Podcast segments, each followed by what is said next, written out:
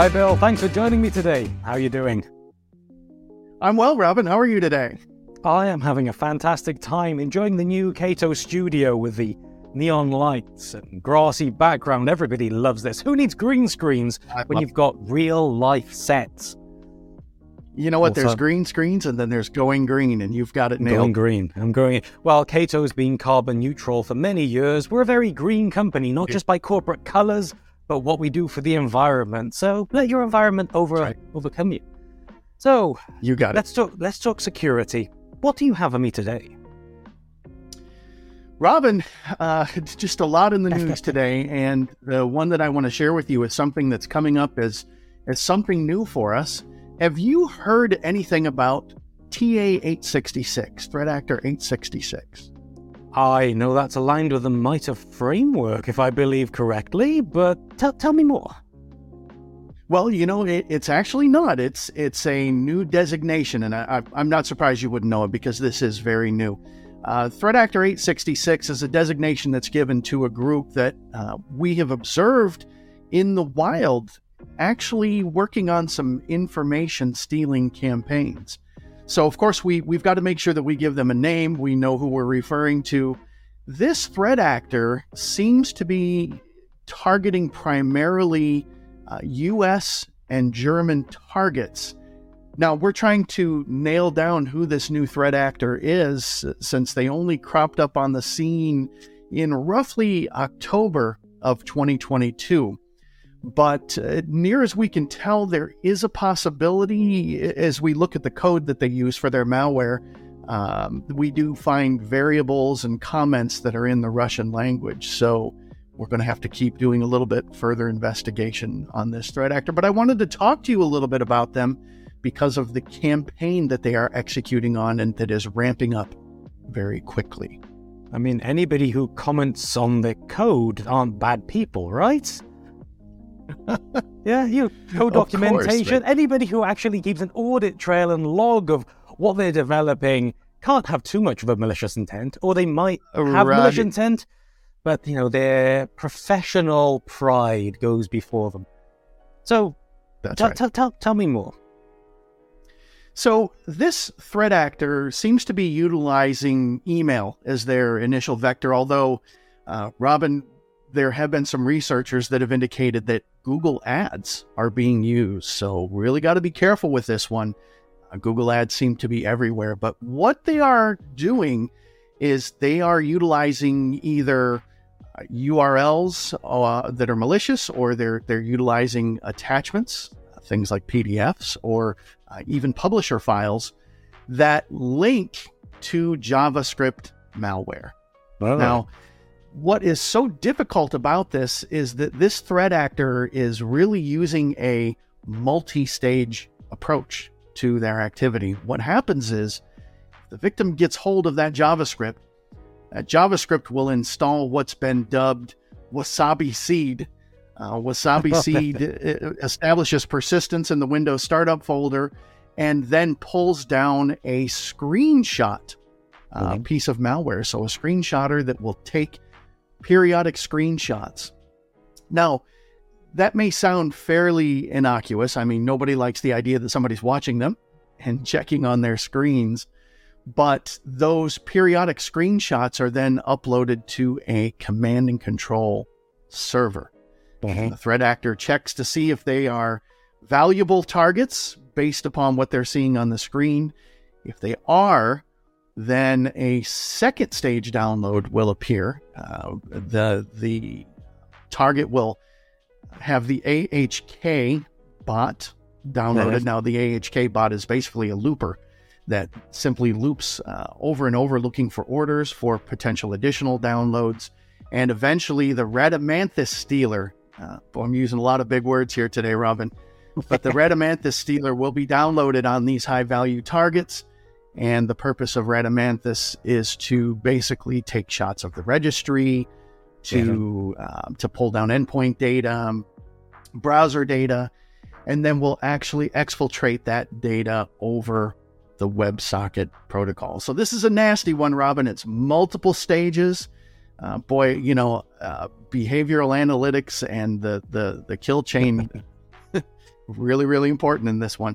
Indeed, but you have to admire the technology behind it. You know, if you have 1,000 computers in your infected botnet, and it's all sending back active screenshots of desktop imagery, you must have some powerful object character recognition, some OCR going on in the background to identify who is a high-value target versus who's just browsing Reddit at 3 o'clock in the morning again. So it sounds like the attacks are getting a little more complex. So how can we start? Simple problems have simple solutions. Do complex problems have simple solutions? Or do we need complex solutions to fix the complex problems? Well, I don't know if we need complex solutions, but we need solutions that are certainly aware of the complexity.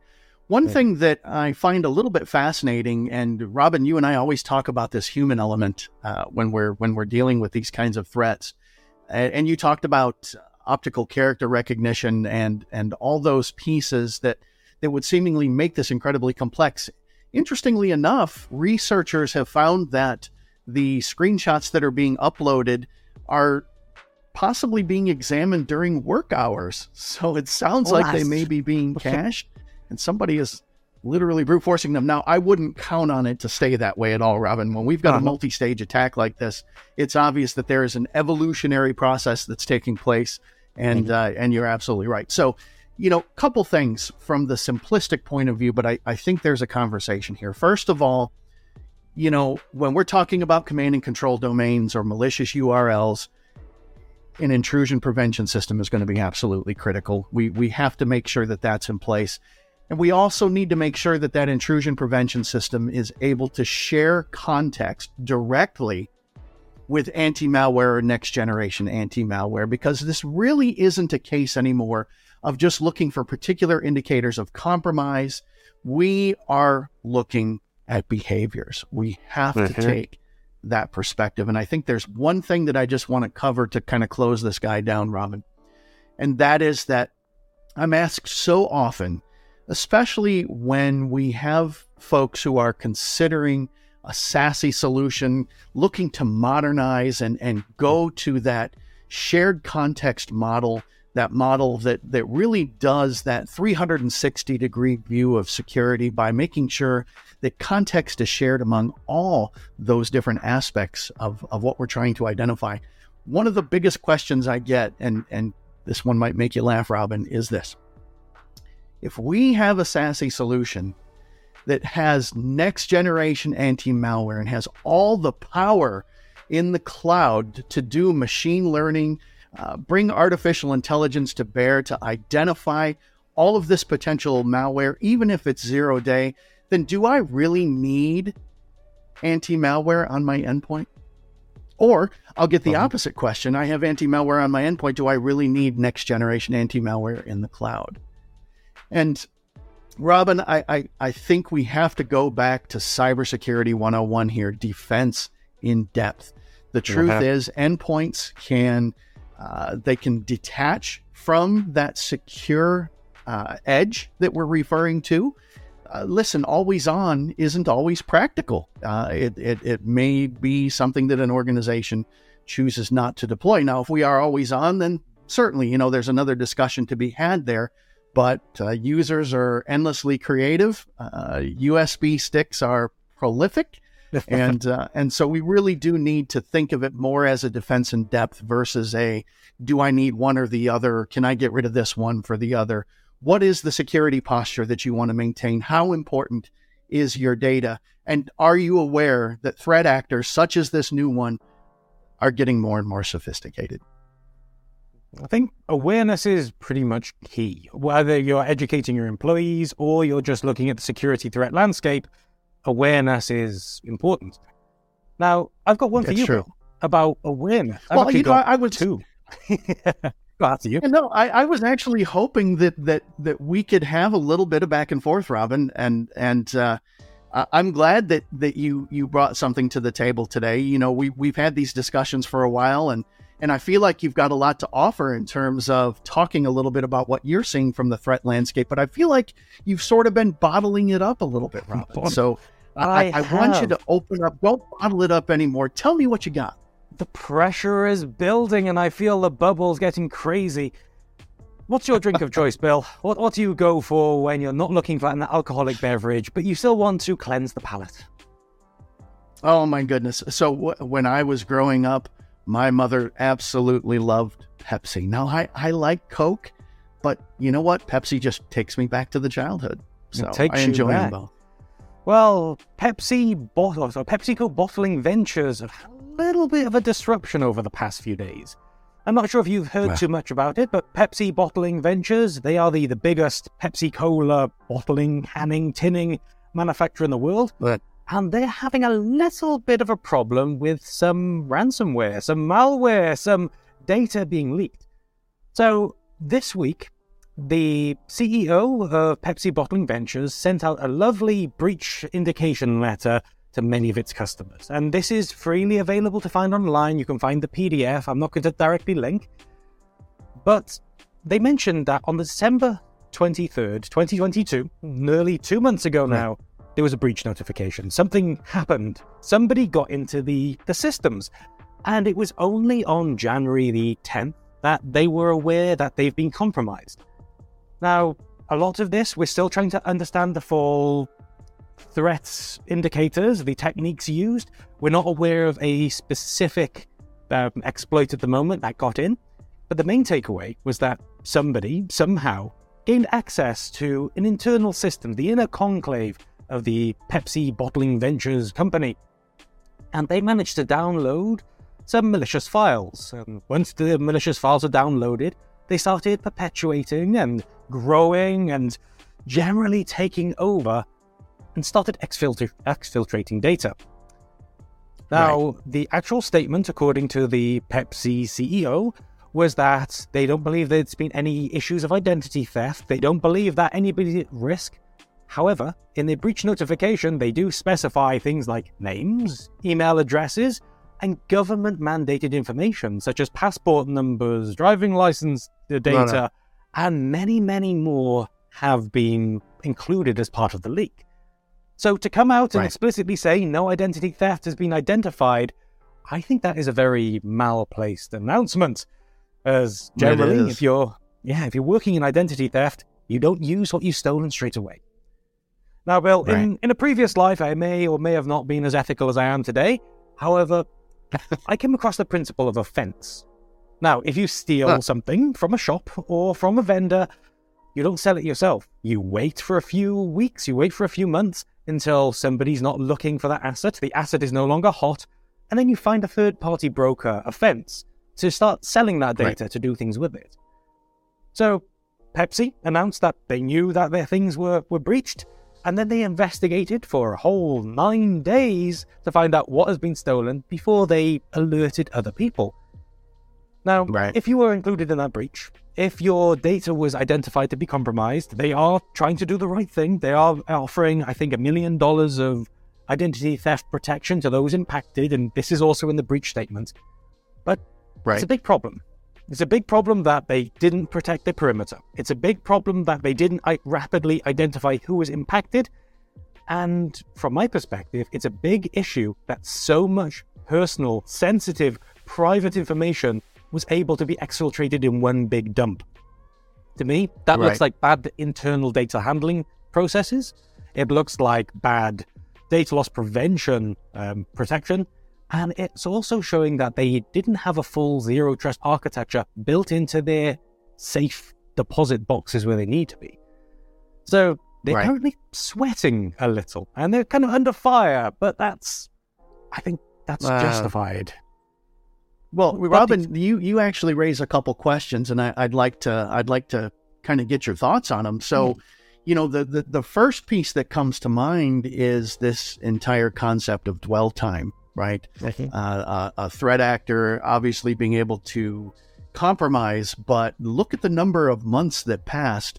What are your thoughts around that? How can we start to mitigate dwell time? Now we know it's come down over the years. I mean, it used to be threat actors could dwell for multiple hundreds of days, and in some cases can. But what's your thinking around how we are? How can we reduce that dwell time of threat actors being in the environment? Reducing the dwell time is something that everybody will have to do at some point. Now, generally, if I were to just look from a technological perspective, you would look at enforcing regular checks, regular device assessment checks, device posture checks, maybe looking at identified known hosts in your monitoring log, trying to do port security at the local LAN segment, trying to invalidate that everybody joining your domain is user connected, doing at the very root level, even just doing MAC address association on local switch ports is something that could prevent the local access problem. But these are all addressing symptoms instead of really going to the root cause of what's addressing the problem. Dwell time only becomes an issue once somebody can dwell. Now, if you're a landlord, if you're a property owner, and you don't have anybody renting from you, you don't have to worry. It's empty. However, if squatters break in through a window that you haven't left secured and then refuse to leave, well, that's when you need to worry about dwell time. It's a lot cheaper and easier for you to make sure that window has a sturdy lock on it than it is to chase a band of miscreants out of something that you hold near and dear. Now, as people are getting smarter, and I'm going to attribute this directly to the Gen Zs and millennials all over the world who have been brought up with technology and being willing to give all the data away, people are realizing that there's a higher opportunity cost to do stuff. You get in, you grab what you need, and leave. And because network intrusion systems, network detection systems, intrusion prevention systems are getting smarter and more prevalent, it's leading to threat actors being more of a smash and grab methodology. So they get in, they take what they need, and they might leave a couple of back doors for you to sneak in later. But generally, once that bulk has been exfiltrated, they'll then hit the next target and hit the next target because there's so many targets.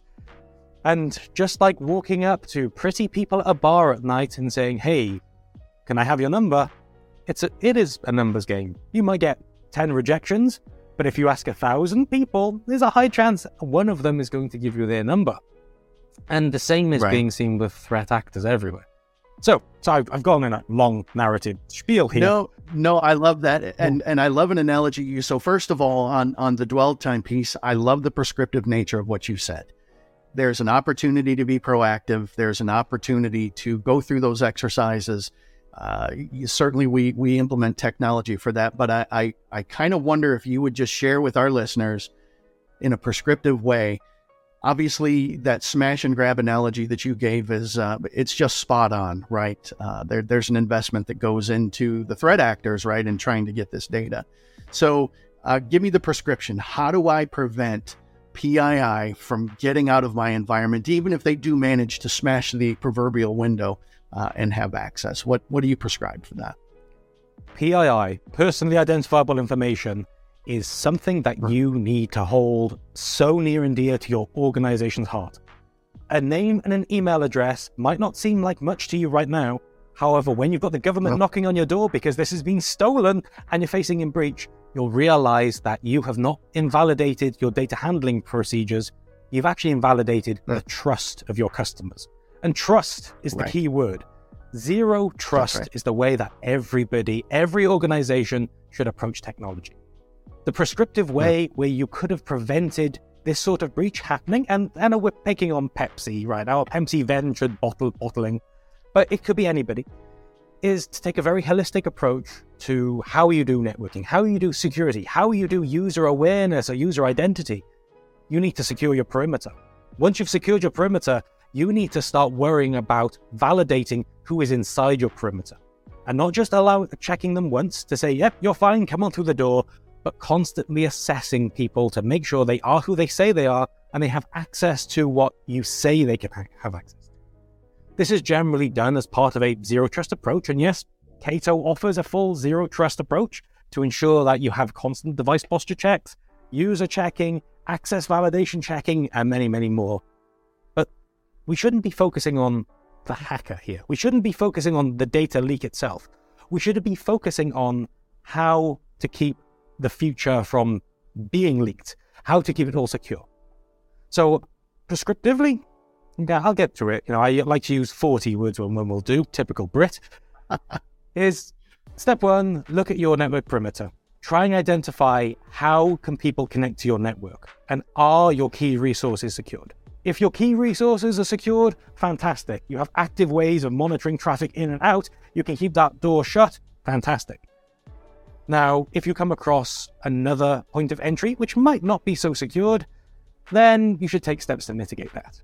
But the big problem is that sometimes you don't know where your holes exactly are. You might think that you have a front door and a back door and a window. Great. Have you checked the basement? Is somebody tunneling in externally? Has somebody got a ladder and climbed up to your roof and climbed down the chimney like some form of weird, unethical Santa Claus? Possibly. So, in that regards, I would advise you to start protecting your users, protecting your environment, not at the site, but at the edge. Using something like Cato's Secure Access Service Edge, which will protect you on the middle mile. So any connections going inbound or outbound, we can stop, we can prevent, and we can validate. So you don't just get protected, you have a full verification and understanding of who does what. But I feel like I've got into some form of lecturing monologue here. And I hope not to be boring myself. No, it's well said. But in short, Pepsi are having problems. And, it's the first of many things in February that will be causing security practitioners to scratch their heads and just feel pained. Prevention is always cheaper than cure. If you're out there and you're worried about your networks being stolen, if you're worried about your data being leaked, if you're worried about holes on your network you might not be aware of, you know, Cato, as a biased individual, can protect you from everything. However, if you're not a Cato customer, still look at adopting a SASE style approach. Protect your edge, secure your users, validate your connections, because if you don't, you're going to be on the next episode of Cyber Talk, and we're going to be talking about how you didn't do what was needed to protect what you need. And hey, I tell you what, at the moment, the job market is a little rough, and you really don't want to be necessarily looking at another job because you've done a career-limiting move. But just my perspective. My perspective. Absolutely. But anyway, Bill, thank you for today. I've just been talking to you for far too long. I look forward to what you have for me next week. Enjoyed the talk, Robin. Thank you so much. Thank you. Bye.